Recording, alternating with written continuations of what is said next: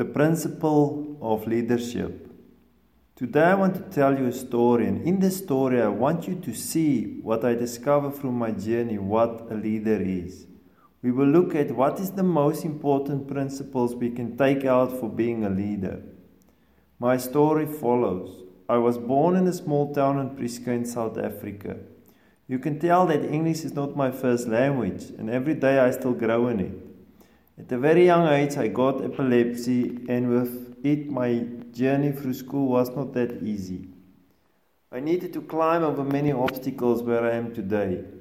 Today, I'm 42 and I'm cured of epilepsy, and I truly believe it was the power of God that healed me. So here comes deep thinking. Are you ready?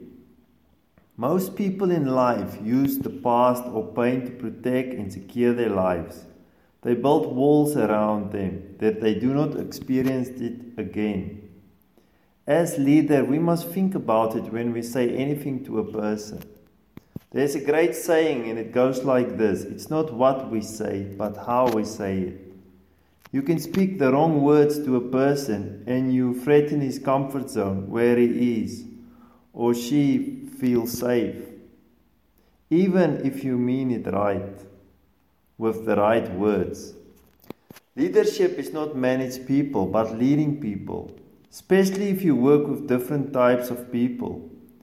When you manage people, you control people. But when you lead people, you develop people and give them ability to grow.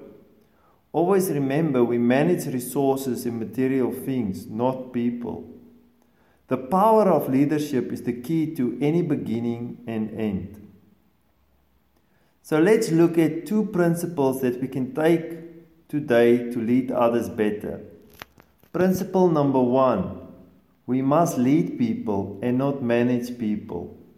Principle number two we must inspire people and not control people. Many people want to agree or disagree, but the power is to understand more than agree or disagree the person you need to lead.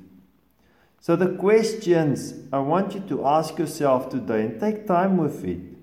Where in life are you manage people and not lead people? Think about it. And what area can you improve in it? Remember, no person in this world wants to be managed. Because of pain, they protect them.